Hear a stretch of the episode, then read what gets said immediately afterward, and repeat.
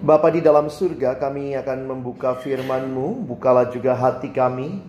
Jadikanlah hati kami seperti tanah yang baik, supaya ketika benih firman Tuhan ditaburkan, boleh sungguh-sungguh berakar, bertumbuh, dan juga berbuah nyata di dalam kehidupan kami. Berkati hambamu yang menyampaikan firman, setiap kami yang mendengarkan firman, Tuhan tolonglah kami semua, agar kami bukan hanya menjadi pendengar-pendengar firman yang setia, tapi mampukan kami dengan kuasa dari rohmu yang kudus. Kami dimampukan menjadi pelaku-pelaku firmanmu di dalam hidup kami, di dalam masa muda kami. Bersabdalah ya Tuhan kami umatmu sedia mendengarnya. Di dalam satu nama yang kudus, nama yang berkuasa, nama Tuhan kami Yesus Kristus. Kami menyerahkan pemberitaan firmanmu. Amin. Silakan duduk. Saudara saya pindah ke sini biar bisa melihat uh, slide-nya ya. Shalom, selamat pagi. Kita bersyukur kepada Tuhan kesempatan yang indah di hari perhentian ini Tuhan berikan kepada kita sama-sama bersekutu memuji memuliakan namanya. Saudara tema hari ini adalah sejauh mana engkau mengenalku. Ini menjadi pertanyaan refleksi kalau Tuhan bertanya kepada kita sejauh mana engkau mengenalku. Saudara saya ingin mulai dengan bertanya dulu begitu ya. Ada yang tahu ada apa di kantong saya? Mau nebak? Duit? Tipis amat ya. Apa kira-kira yang ada di kantong saya, saudara? Kertas, hampir benar. Kertasnya kertas apa? Contekan. Teman-teman bisa nebak begitu banyak bisa jadi benar, bisa jadi salah begitu ya. Tetapi teman-teman akan pasti tahu ini apa kalau saya kasih kasih tahu ini kartu nama saya ya. Saudara, ini menjadi hal yang menarik di dalam kita belajar tentang Allah, mengenal Allah. Kekristenan bukan dimulai dari manusia yang sanggup mengenal Allah, tetapi kekristenan dimulai dengan Allah yang memperkenalkan dirinya kepada kita. Sehingga, bisakah kita mengenal Allah? Kekristenan menjawabnya bisa sejauh yang Allah nyatakan kepada kita. Allah menyatakan dirinya di dalam anaknya Yesus Kristus dan Allah juga menyatakan dirinya melalui firman. Firman yang diberikan kepada kita. Sehingga pertanyaan ini sejauh mana engkau mengenalku, biarlah kita menjawabnya di dalam relasi dengan Allah. Nanti kita akan coba dalami itu sebentar ya. Kalau ada yang tanya apa sih kekristenan itu? Kekristenan bukan sekedar agama, tetapi kekristenan adalah sebuah relasi yang hidup dengan Allah. Christianity is not only about religion, a set of system of belief, tetapi kekristenan adalah relasi dengan Allah. Karena itulah kita mengerti bahwa pertanyaan ini bisa kita jawab. Ya, sejauh mana kita mengenal Allah. Karena ada juga pandangan yang lain mengatakan wah Allah nggak bisa dikenal. Sulit. Tetapi kita mengakui di dalam kehidupan kekristenan kita bahkan keindahan hidup Kristen itu di dalam pengenalan akan Allah. Kita coba baca ayat ini sebentar di dalam Yeremia pasal yang ke-9 ayat 23 sampai 24. Sama-sama kita baca satu dua ayat. Beginilah firman Tuhan, janganlah orang bijaksana bermegah karena kebijaksanaannya. Janganlah orang kuat bermegah karena kekuatannya. Janganlah orang kaya bermegah karena kekayaannya. Tapi siapa yang mau bermegah, baiklah bermegah karena yang berikut bahwa ia memahami dan mengenal aku, bahwa akulah Tuhan yang menunjukkan kasih setia, keadilan dan kebenaran di bumi, sungguh semuanya itu kusukai, demikianlah firman Tuhan. Jadi kebahagiaan hidup yang sejati bukan sekedar punya kebijaksanaan, punya kekuatan, punya kekayaan. Kita butuh semua itu untuk hidup. Bahkan itu pun sumbernya dari Tuhan. Tuhan kasih kebijaksanaan, Tuhan kasih kekuatan, Tuhan kasih kekayaan.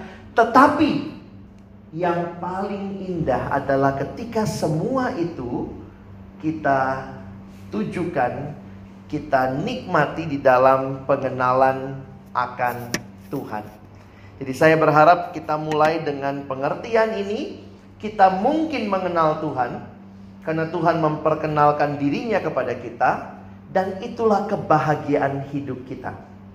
Nah, saya ingin mengajak kita melihat satu contoh yang nyata di Alkitab yaitu Rasul Paulus ya. Sama-sama kita akan buka dalam Filipi pasal 3. Tidak ada ayatnya di atas, jadi tolong buka Alkitabnya. Kita buka sama-sama Filipi pasal yang ketiga, ayat yang pertama sampai ayat yang ke-11. Saya akan fokus ke ayat yang ke-10 dan 11, tapi kita coba baca seluruh konteksnya dulu. Mari kita baca mulai pasal yang ketiga. Mungkin kita mulai langsung dari 1B ya. Saya akan baca 1B, teman-teman baca ayat 2, kita bergantian sampai dengan ayat yang ke-11. Menuliskan hal ini lagi kepadamu tidaklah berat bagiku dan memberi kepastian kepadamu.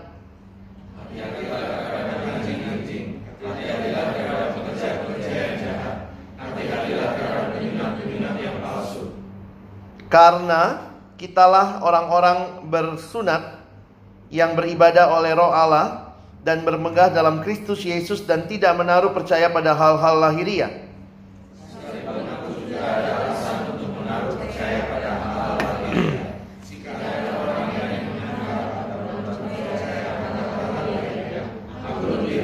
Disunat pada hari ke-8 dari bangsa Israel dari suku Benyamin, orang Ibrani asli, tentang pendirian terhadap hukum Taurat aku orang Farisi.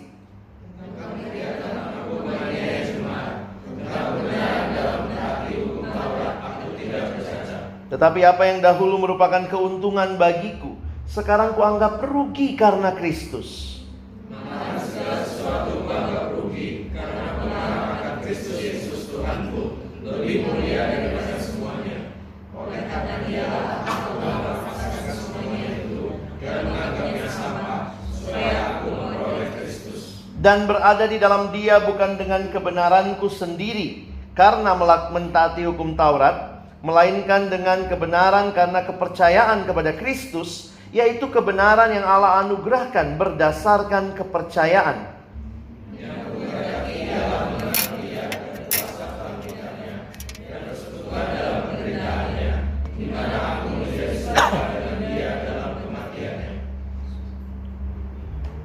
supaya aku akhirnya beroleh kebangkitan dari antara orang mati.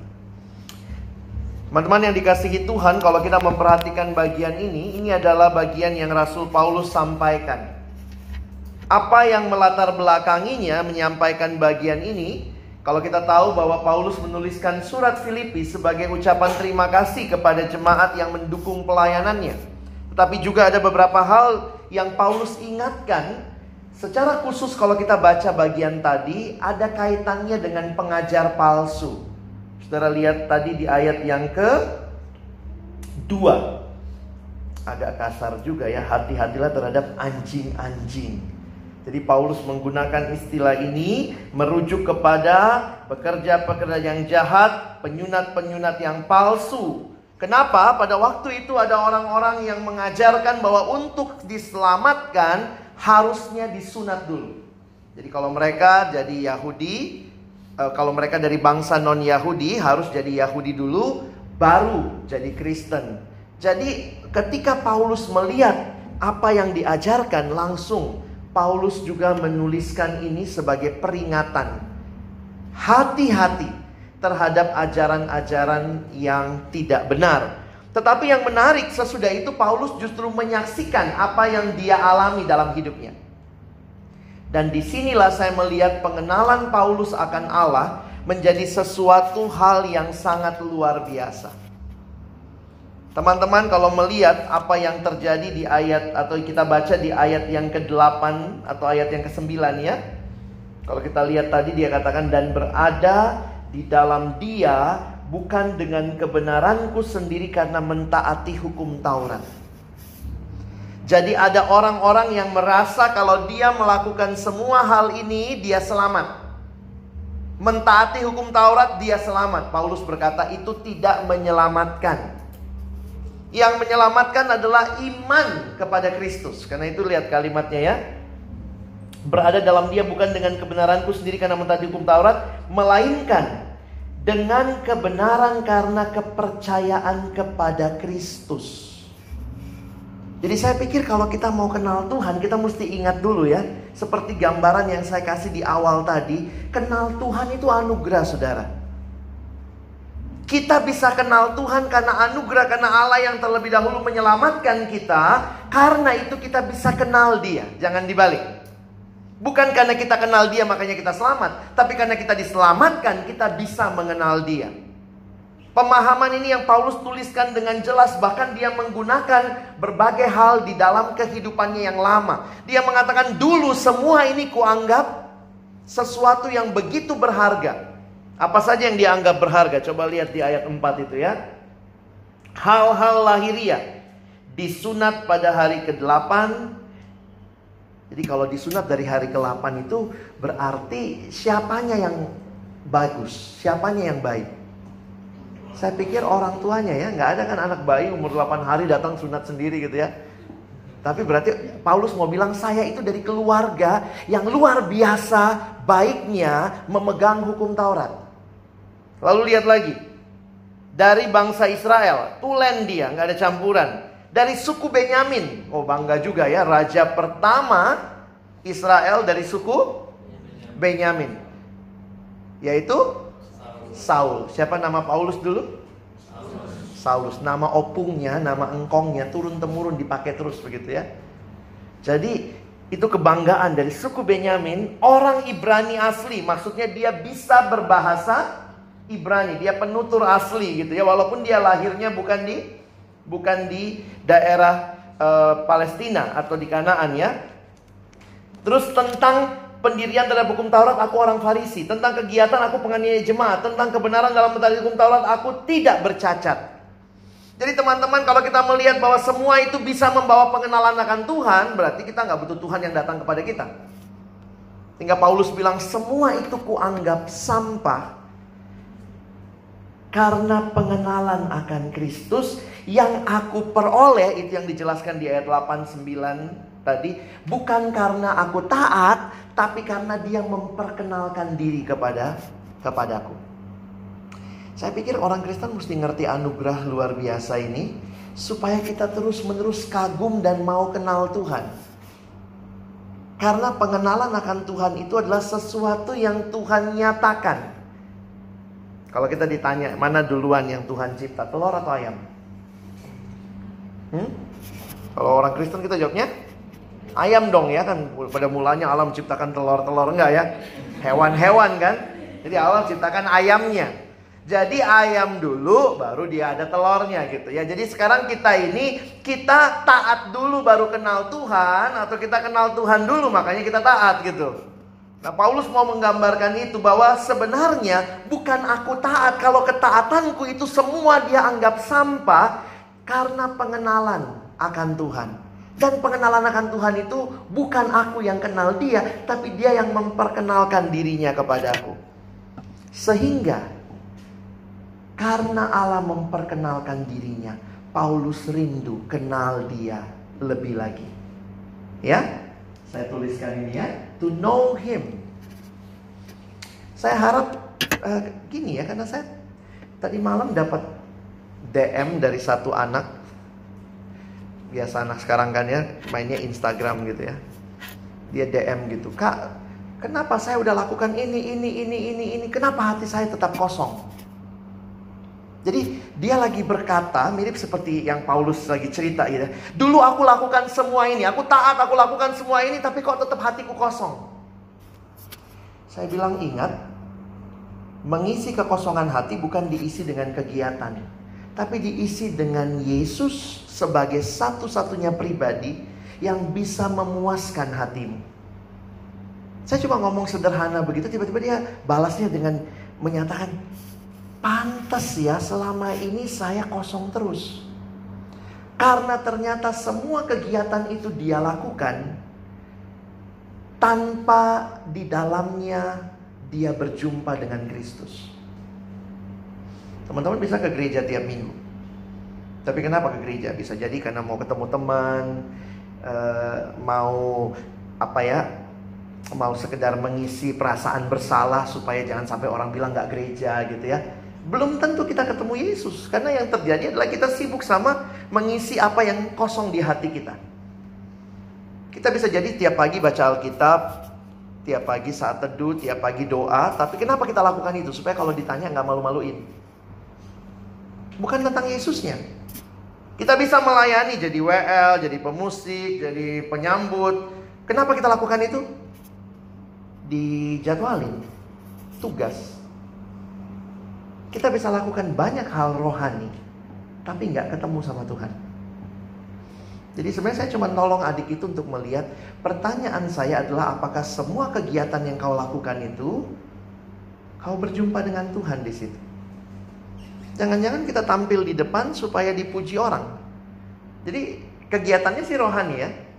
Tapi waktu Paulus membalikkan semua itu, dia bilang dulu saya sangat taat, tapi ternyata ketaatan demi diriku sendiri itu tidak menyelamatkan. Tapi waktu aku berjumpa dengan Kristus, sekarang dia memperkenalkan dirinya kepadaku. Karena itu responnya Paulus luar biasa loh. Aku ingin kenal dia. Ini contohnya begini ya kali ya. Misalnya tiba-tiba teman-teman pulang dari sini ya. Lalu kemudian datang sampai di rumah terus orang tua kita atau mungkin orang rumah kita orang kos bilang tadi ada loh Jokowi datang mau ketemu kamu. Sorry ya saya asumsikan pendukung 01 ya. Jokowi datang tuh mau ketemu kamu. Kami tadi datang ke Pak Jokowi, Pak mau ketemu. Oh enggak, saya cuma mau ketemu dia. Maaf, lagi pergi ke gereja. Jadi bayangkan Jokowi mau ketemu kamu, mau ceritakan rencana terbarunya untuk bangsa ini kira-kira. Dan dia cuma cari kamu. Ditinggalkan alamat, nomor telepon, nomor HP pribadi. Teman-teman mau nggak pulang waktu lihat itu akan kontak Pak Jokowi nggak kira-kira? Ya ini bisa macam-macam sih responnya ya. Ada yang bilang oh, oh Jokowi. Gak usah. Ini poin saya, saya mau, mau membawa kita begini loh. Bisa mengenal Tuhan karena Tuhan perkenalkan diri kepada kita tuh luar biasa banget loh. Makanya respon Paulus, I want to know him who already make himself known to me. Kebangetan loh kalau kita nggak mau kenal Tuhan. Dia udah kenalin diri sama kita. Kita kayak sombong banget, ah Jokowi. Ya udah, sorry, lagi repot. Ada drama Korea nih, bagusan ini. Perhatikan ayat 10 dan 11 ya. Kita bisa lihat bahasa Inggrisnya di atas, bahasa Indonesia-nya di Alkitab kita. Yang ku kehendaki ialah mengenal dia. I want to know Christ and the power of his resurrection and the fellowship of sharing in his sufferings, becoming like him in his death, and so somehow to attain to the resurrection from the dead. Jadi saya dulunya pikir begini, oh ini Paulus memang karena dia orang Farisi sih senang banget kenal Tuhan. Tapi waktu saya baca penjelasannya, Paulus begitu rindu karena Allah yang adalah pribadi yang paling tertinggi, yang mulia itu rela memperkenalkan diri. Sehingga muncul respon ini, I want to know. Jadi coba jawab lagi pertanyaan tema hari ini. Sejauh mana engkau mengenal Tuhan? Makanya orang kalau ngerti konsep ini ke gerejanya nggak malas-malesan. Baca Alkitabnya nggak malas-malesan. Dia mau memperkenalkan diri kok. Jangan terlalu sombong. Oh maaf Tuhan, saya nggak ada waktu. Kalau Tuhan yang balik ya sorry, saya nggak ada waktu. Habis kita Sombongnya luar biasa manusia-manusia ini ya yang sudah jatuh dalam dosa. Sehingga kalau kita perhatikan, aku ingin kenal dia dan teman-teman saya kagum lagi begini. Waktu Paulus tulis kitab Filipi, ini sedikit sejarah ya. Coba numpang tanya, sudah berapa lama Paulus jadi orang Kristen? Jadi waktu dia tulis kitab Filipi ini, jadi Paulus itu kenal Tuhan Yesus kalau di Alkitab ada di Kisah Rasul Sekitar kisah Rasul 9 10 begitu ya. Nah, Paulus bertobat kira-kira tahun berapa? Kisah Rasul itu ini kalau hitung-hitungan kisah Rasul ya, kisah Rasul itu kan di pasal 1 Yesus naik ke surga. Kira-kira Yesus naik ke surga tahun berapa? Ya 30-an lah ya, 33 lah Yesus matinya 33 kan naiknya cuma berapa hari kemudian ya, berapa waktu ya. Nanti kita peringati kenaikan Isa Al-Masih. Jadi tahun 33. Jadi Paulus bertobatnya kisah Rasul yang di belakang berarti sesudah tahun 33 itu hitungan bodohnya ya. Paulus bertobat sesudah tahun 33. Kira-kira tahun berapa Paulus bertobat? Para penafsir Alkitab mengatakan kisah Rasul 9 itu kira-kira ada kurang lebih tahun 35. Jadi satu setengah sampai dua tahun sudah Yesus naik ke surga, baru Paulus bertobat. Nah Paulus tulis kitab Filipi tahun berapa? Bodoh-bodohnya lagi, sesudah tahun 35 selesai kan? nah memang ya udah itulah penyelidikan sejarah mengatakan Paulus tulis kitab Filipi kurang lebih tahun 61 sampai 63 dikasihnya range. Kita ambil aja yang paling belakang, 63. Kalau Paulus betul menulis surat Filipi tahun 63, pertanyaan saya, berarti waktu Paulus tulis kitab Filipi, dia sudah jadi Kristen berapa lama? Kalau dia bertobatnya tahun 35. Kurang lebih 28 tahun. Kita ambil range bawahnya.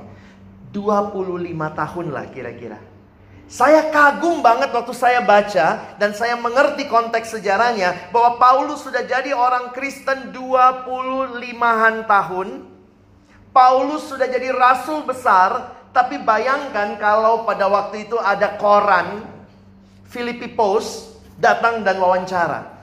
Bapak Paulus, setelah 28 tahun, 25 tahun Bapak jadi orang Kristen. Apa kerinduan Bapak? Lalu Paulus jawab, I want to know him. Kaget saya. Paulus apa kerinduanmu? Yang ku kehendaki ialah mengenal dia. Apa kurang kenalnya sih sudah 28 tahun? Ini kayak anak pulang retret remaja nih. Yang baru cinta Yesus pertama kali ya. Baru, apa kerinduanmu? Aku pengen kenal Tuhan. Besok saat teduh lagi ah. Saya baru pulang retret remaja. Anak siswa di Pekanbaru itu pulang semua nanya, Kak Sater itu berapa lama sih? Jadi pulang tuh pertanyaannya masih gimana nih ya? Yang mereka nikmati di retret. I want to know him, I want to know him. Sudah berapa lama saudara jadi orang Kristen? Masih begini kerinduannya? Very simple. I want to know him more. Dan ini adalah sesuatu yang menarik, saudara. Tujuan hidup Paulus adalah untuk kenal Tuhan. Seluruh aspek hidupnya dia arahkan untuk mengenal dia. Termasuk melalui pelayanannya. Paulus merindukan dirinya sendiri semakin mengenal Allah. Perhatikan istilah yang digunakan. Di dalam bahasa Yunani ada dua istilah untuk kenal. Ya pasti gampang lah ya. Yang satu kenal yang hanya sekedar kenal luarnya ada kenal yang lebih dalam. Sayangnya kalau bahasa Indonesia kita mungkin bahasanya yang lebih gampang tuh tahu. Teman-teman tahu presiden wanita Indonesia? Siapa? Ibu Mega Megawati. Oke. Tahu? Tahu ya? Kenal? Enggak. Jadi ada yang namanya pengetahuan sebatas informasi. Kita kenal sih, tapi kenalnya kita nggak enak juga kalau ngomong kenal, kenalnya kayak deket banget gitu ya. Tahu ya tahu. Jadi jangan ngaku-ngaku gitu ya. Tapi ada lagi yang namanya pengenalan secara relasi. Paulus bukan hanya bicara pengenalan secara informasi, tetap informasi butuh ya. Tapi yang kata yang Paulus pakai, aku ingin mengenal dia, itu adalah pengenalan yang melibatkan rela relasi. Karena Tuhan memperkenalkan diri, Paulus menyambutnya dengan aku ingin kenal dia bahkan sudah 28 tahun. Masih itu kerinduannya. I just want to know him. Waktu saudara bangun pagi, baca Alkitab masih mau kenal Tuhan? Waktu pelayanan, apakah ini cara saudara makin mau kenal dia? Waktu saudara menjalani hidup sehari-hari masih kerinduannya. It's very simple. Saya kasih contoh ya, apa bedanya informasi sama relasi. Saya kasih dua kalimat. pilih ya. Kalimat yang pertama bilang begini. Saudara lebih suka kalimat mana? Kalimat pertama bilangnya begini. Wanita paling kaya di dunia adalah Ratu Elizabeth dari Inggris. Kalimat pertama. Kalimat kedua. Wanita paling kaya di dunia adalah Ratu Elizabeth dari Inggris dan dia memberikan semua kekayaannya kepada saya. Saudara lebih suka kalimat mana? Hmm? Kedua, dasar matre. Kenapa kita suka kalimat yang kedua? Karena kalimat pertama isinya cuma infor, informasi. Tapi kalimat kedua melibatkan rela, relasi. Pengenalan seperti apa yang saudara miliki. Sehingga ketika saudara kenal Tuhan dalam relasi, itu bukan hanya pengetahuan tetapi hidup saudara berubah. Karena pengenalan akan dia membawa perubahan. Makanya saya harap kita kenal Tuhan itu apa ya? Ada juga yang pakai istilah gini ya. Saudara tahu nggak bedanya? Apa bedanya tahu sama tahu? Apa bedanya tahu sama tahu? Saya kasih cerita ya. Ini cerita tentang penjual tahu, saudara. Jadi satu waktu ada penjual tahu dari Sumedang, kota yang terkenal menghasilkan tahu. Ada seorang pemuda yang pengen mengadu nasib ke Jakarta, jualan tahu ke Jakarta. Dan dia belum pernah ke Jakarta. Tapi dia dengar katanya di sana, wah pasarnya banyak. Dia mau sekali jualan tahu ke Jakarta. Menjelang berangkat ke Jakarta, ketemu temannya yang sudah empat tahun jualan tahu di Jakarta. Temannya bilang, eh mau ke mana? Saya nanti mau ke Jakarta. Mau ngapain? Mau jual tahu. Terus temannya pikir, waduh. Terus temannya ini bilang sama dia, eh kamu tahu nggak sih? Di Jakarta susah loh jualan tahu. Dia bilang apa? Iya tahu. Tahu nggak di Jakarta susah jualan tahu? Iya tahu. Padahal belum pernah Jakarta. Dengan dagu yang terangkat, muka yang sombong pergi ke Jakarta. Eh nyampe Jakarta beneran. Susah loh jualan tahu. Hampir semua kompleks sudah ada asosiasi pedagang tahu. Akhirnya dia cuma dapat di pojok satu kompleks yang sepi jualan di situ bulan pertama pas-pasan, bulan kedua modal makin menipis, bulan ketiga mulai minjem, bulan keempat nggak tahan pulang kampung. Waktu dia pulang kampung, eh pas temennya yang empat tahun jualan tahu lagi pulang juga gitu ya. Oh baru kemudian temannya bilang, eh udah pulang? eh iya udah pulang. Sekarang mulai nunduk ya. Terus temannya bilang, eh gimana? ya ginilah Terus temannya bilang, eh gimana? Sekarang udah tahu nggak? Jualan tahu di Jakarta susah kan? Iya, sekarang sudah tahu. Apa bedanya tahu sama tahu? Tahu yang pertama belum punya pengalaman. Tahu yang kedua sudah punya pengalaman. Sekarang saya tanya, saudara jawab ya. Saudara tahu Tuhan itu baik? Jawab. Nah, you got my point. Ini kayak ngajar sekolah minggu ya. Tapi memang realitanya banyak kita yang hanya kenal Tuhan sebatas informasi, tidak alami relasi, sehingga di dalam kebaktian bisa nyanyi Allah itu baik, sungguh baik bagiku, sungguh baik bagimu. Tapi begitu keluar, bertanya mana Tuhan yang baik itu? Sejauh mana engkau mengenal aku? Tahu atau tahu? Bagaimana kenal Tuhan? Kalau dia bisa dikenal, dia memperkenalkan dirinya melalui apa? Saya pakai ilustrasi ini dibuat oleh seorang bernama Dawson Trotman. Dia menggunakan ini sebagai ilustrasi, dia namanya ilustrasi roda. Jadi Dawson Trotman menggambarkan hidup orang Kristen itu seperti sebuah roda. Roda itu yang muter apanya? Porosnya sebenarnya ya. Jadi di poros, di pusat hidup harus ada Kristus. Lalu dia menggambarkan ada dua jari-jari. Ada jari-jari yang vertikal, ada jari-jari yang horizontal. Vertikal itu hubungan dengan Allah. Dari saya bicara kepada Allah namanya doa. Allah berbicara kepada kita melalui firman. Relasi dengan sesama dia bagi dua. Sesama orang percaya ke dalam kita harus rajin berse kutu. Keluar kita rajin bersaksi kepada mereka yang belum percaya. Nah, gambaran ini menjadi ilustrasi yang biasa dipakai untuk mengingatkan kita. Saya pikir kita dari sekolah minggu juga udah dikasih tahu ya. Bagaimana bertumbuh adik-adik, bagaimana kenal Tuhan? Baca kitab suci, doa tiap hari kalau mau tumbuh. Sekarang coba evaluasi hidup kita. Kita tumbuh nggak ya? Nggak usah jauh-jauh, evaluasi dari lagu itu aja. Ada yang saya tanya, gimana? Baca kitab suci? Baca pak. Doa, doa pak. Masalah saya tiap harinya, Pak. ya, baca kitab suci pernah, doa pernah, tiap hari masalah. Jangan-jangan lagu kita udah berubah. Tidak baca kitab suci, tidak doa tiap hari, tidak baca kitab suci, tidak doa tiap hari, tidak baca kitab suci, tidak doa tiap hari, tidak bertumbuh. Mau pakai gerakan? Tidak bertumbuh. Sejauh mana kita kenal Tuhan, Tuhan sudah memberikan dirinya bisa dikenal. Biasa anak siswa di retret nanya, Kak saya mau tahu apa yang menjadi rencana Tuhan bagi hidup saya. Oh puji Tuhan dek, kau rajin baca Alkitab. Ah itu kak, itulah masalahnya kak. Susah sekali kak, gak ada waktu. Mau tahu rencana Tuhan, mau hidup dalam rencana Tuhan, gak pernah baca firman Tuhan.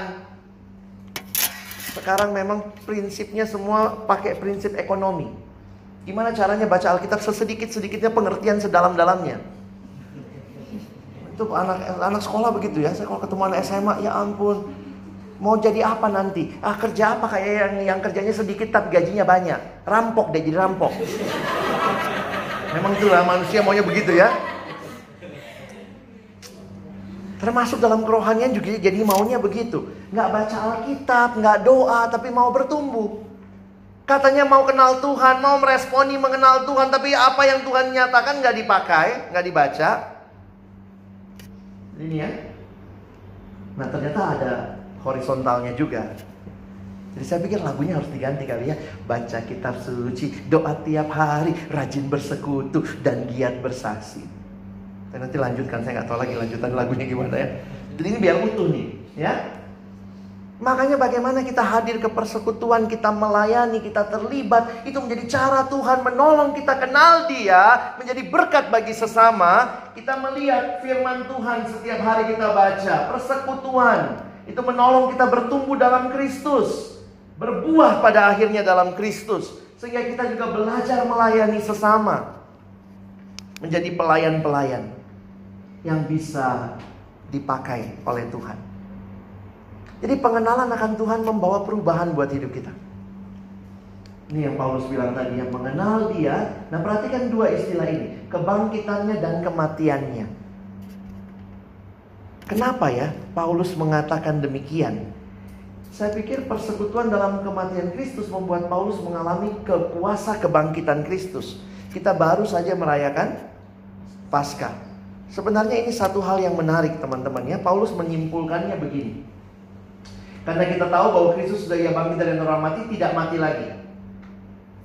Sebab kematiannya adalah kematian terhadap dosa satu kali untuk selama-lamanya dan kehidupannya berarti Kristus bangkit kehidupan bagi Allah. Perhatikan bawahnya yang saya bold. Jadi Paulus itu menghayatinya begini, ini doktrin yang namanya dipersatukan dengan Kristus, union with Christ. Jadi ketika Paulus percaya pada Kristus, dia bersatu dengan Kristus. Memang itu kesatuan mistis ya, nggak bisa kita hayati kayak kesatuan. Ada yang kasih ilustrasi begini, coba misalnya kamu ambil kapas atau tisu lah ya, kamu taruh masukkan dalam air. Sekarang pertanyaannya, itu air dalam kapas atau kapas dalam air? Itu menyatu. Nah Paulus ternyata menghayati kalimat ini, itulah kalimat yang dia suka ulang-ulang di dalam Kristus, di dalam dia, di dalam Yesus. Ada teolog iseng juga ya dia hitung. Paulus menggunakan kata di dalam Kristus, di dalam dia 164 kali dalam tulisan Paulus. Karena itu teologianya Paulus. Aku menjadi satu dengan Kristus. Sehingga Paulus hayati. Kalau Kristus mati, aku pun mati. Kalau Kristus bangkit, aku pun bangkit. Karena aku telah bersatu dengan dia. Karena itu dia menyimpulkan, demikianlah hendaknya kamu memandangnya. Bahwa kamu telah mati bagi dosa. Kenapa? Karena Kristus telah mati bagi dosa. agak berbeda. Kristus mati karena memang dia bisa menyelamatkan manusia dari dosa, dia bisa bayar hukuman dosa. Tapi karena dia sudah lakukan itu, kita sekarang mati bagi dosa. Kristus bangkit, kamu sekarang hidup bagi Allah. Jadi saya pikir kalau kita mengerti doktrin-doktrin yang penting dalam kekristenan ini, pengenalan kita akan Tuhan akan beda. Ya, Bahkan siapa mengatakan ia ada di dalam dia, dia wajib hidup sama seperti Kristus telah hidup. Waktu saya dapat ayat ini pertama kali kaget juga ya. Bukan barang siapa dalam dia, ia wajib hidup sama seperti pendetanya, sama seperti kakak pembimbingnya. Ya kita tahu lah ya, settingan manusia standarnya di bawah gitu. Manusia bisa mengecewakan. Tapi Pak uh, Rasul Yohanes langsung bilang, kamu hidup dalam dia, hidupmu harus sama seperti dia. Wow, tinggi banget. Ini ada perubahan hidup terjadi. Jadi kalau teman-teman kenal Tuhan, maka ada perubahan hidup. Apa? New life, new orientation, new value. Apa sekarang yang paling penting dalam hidup kita? Kita bisa bilang kayak Paulus nggak? Yang paling penting adalah mengenal dia. Berarti yang paling penting adalah dia menjadi standar ukuran segalanya. Teman-teman apa yang paling berharga dalam hidup? Coba ya. Apa yang paling berharga dalam hidup sekarang? Pernah ditodong nggak? Belum. Kamu yang nodong. Oh? Orang biasa kalau ditodong ditanyanya apa? Katanya kalau di film-film gitu ya, kalau ditodong tanyanya apa? Ini ya. Harta atau nyawa? Saya sampai sekarang paling bingung nih kalau ditanya pertanyaan ini ya. Saya diskusi dulu sama penodongnya. Harta atau nyawa? Tunggu dulu Pak. Kalau saya jawab ini, terus Bapak ambil apa ya? Enggak lah. Intinya ya, kalau orang nanya ini dia mau duit kok gitu ya. Namanya juga nodong gitu ya. Kalau cuma mau nyawa, malah dibunuh aja langsung gitu ya. Jadi kalau ditanya ini mana lebih penting, harta atau nyawa? Dua-duanya. Atau jawabnya atau. Oh, dikit-dikit sampai mati kita saudara ya. Coba kalau ditanya mana lebih penting, harta atau nyawa? Nyawa dong ya. Makanya orang rela demi nyawa di rumah sakit itu ya, pokoknya yang penting bayar, yang penting nyawanya selamat. Jadi memang kalau ditanya harta atau nyawa, nyawa lebih penting ya. Bayangkan kalau orang nanya, itu rumah siapa? Rumah dia, bagus banget ya. Itu helikopter, itu punya dia juga. Itu gunung, itu dia baru beli kemarin. Itu ke laut, itu sebagian samudra dia yang beli. Dianya mana? Mati tadi pagi. Sedih banget ya. Punya harta nggak punya nyawa menyedihkan. Tapi punya nyawa nggak punya harta juga sedih. Makanya cukup makanan kami yang secukupnya ya. Oke. Jadi harta atau nyawa mana lebih penting? Nyawa. Nyawa penting banget ya. Sekarang jawab pertanyaan ini dalam hati aja lah biar nggak malu ya. Mana lebih penting? Nyawa atau Yesus? Kalau nyawa begitu penting, Pertanyaannya, mana lebih penting? Nyawamu atau Yesus?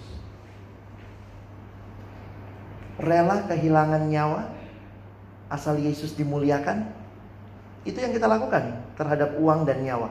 Rela kehilangan uang, yang penting punya nyawa. Pertanyaannya, kalau Yesus lebih penting daripada nyawamu, rela kehilangan nyawa demi Yesus? Kalau saudara sungguh-sungguh kenal dia dan tahu apa yang dia lakukan buat dirimu, mungkin kau akan katakan, I'm willing to sacrifice my all for him. Gak gampang mengerti ini ya. John Piper kasih kalimat ini, saya paraphrase sedikit ya.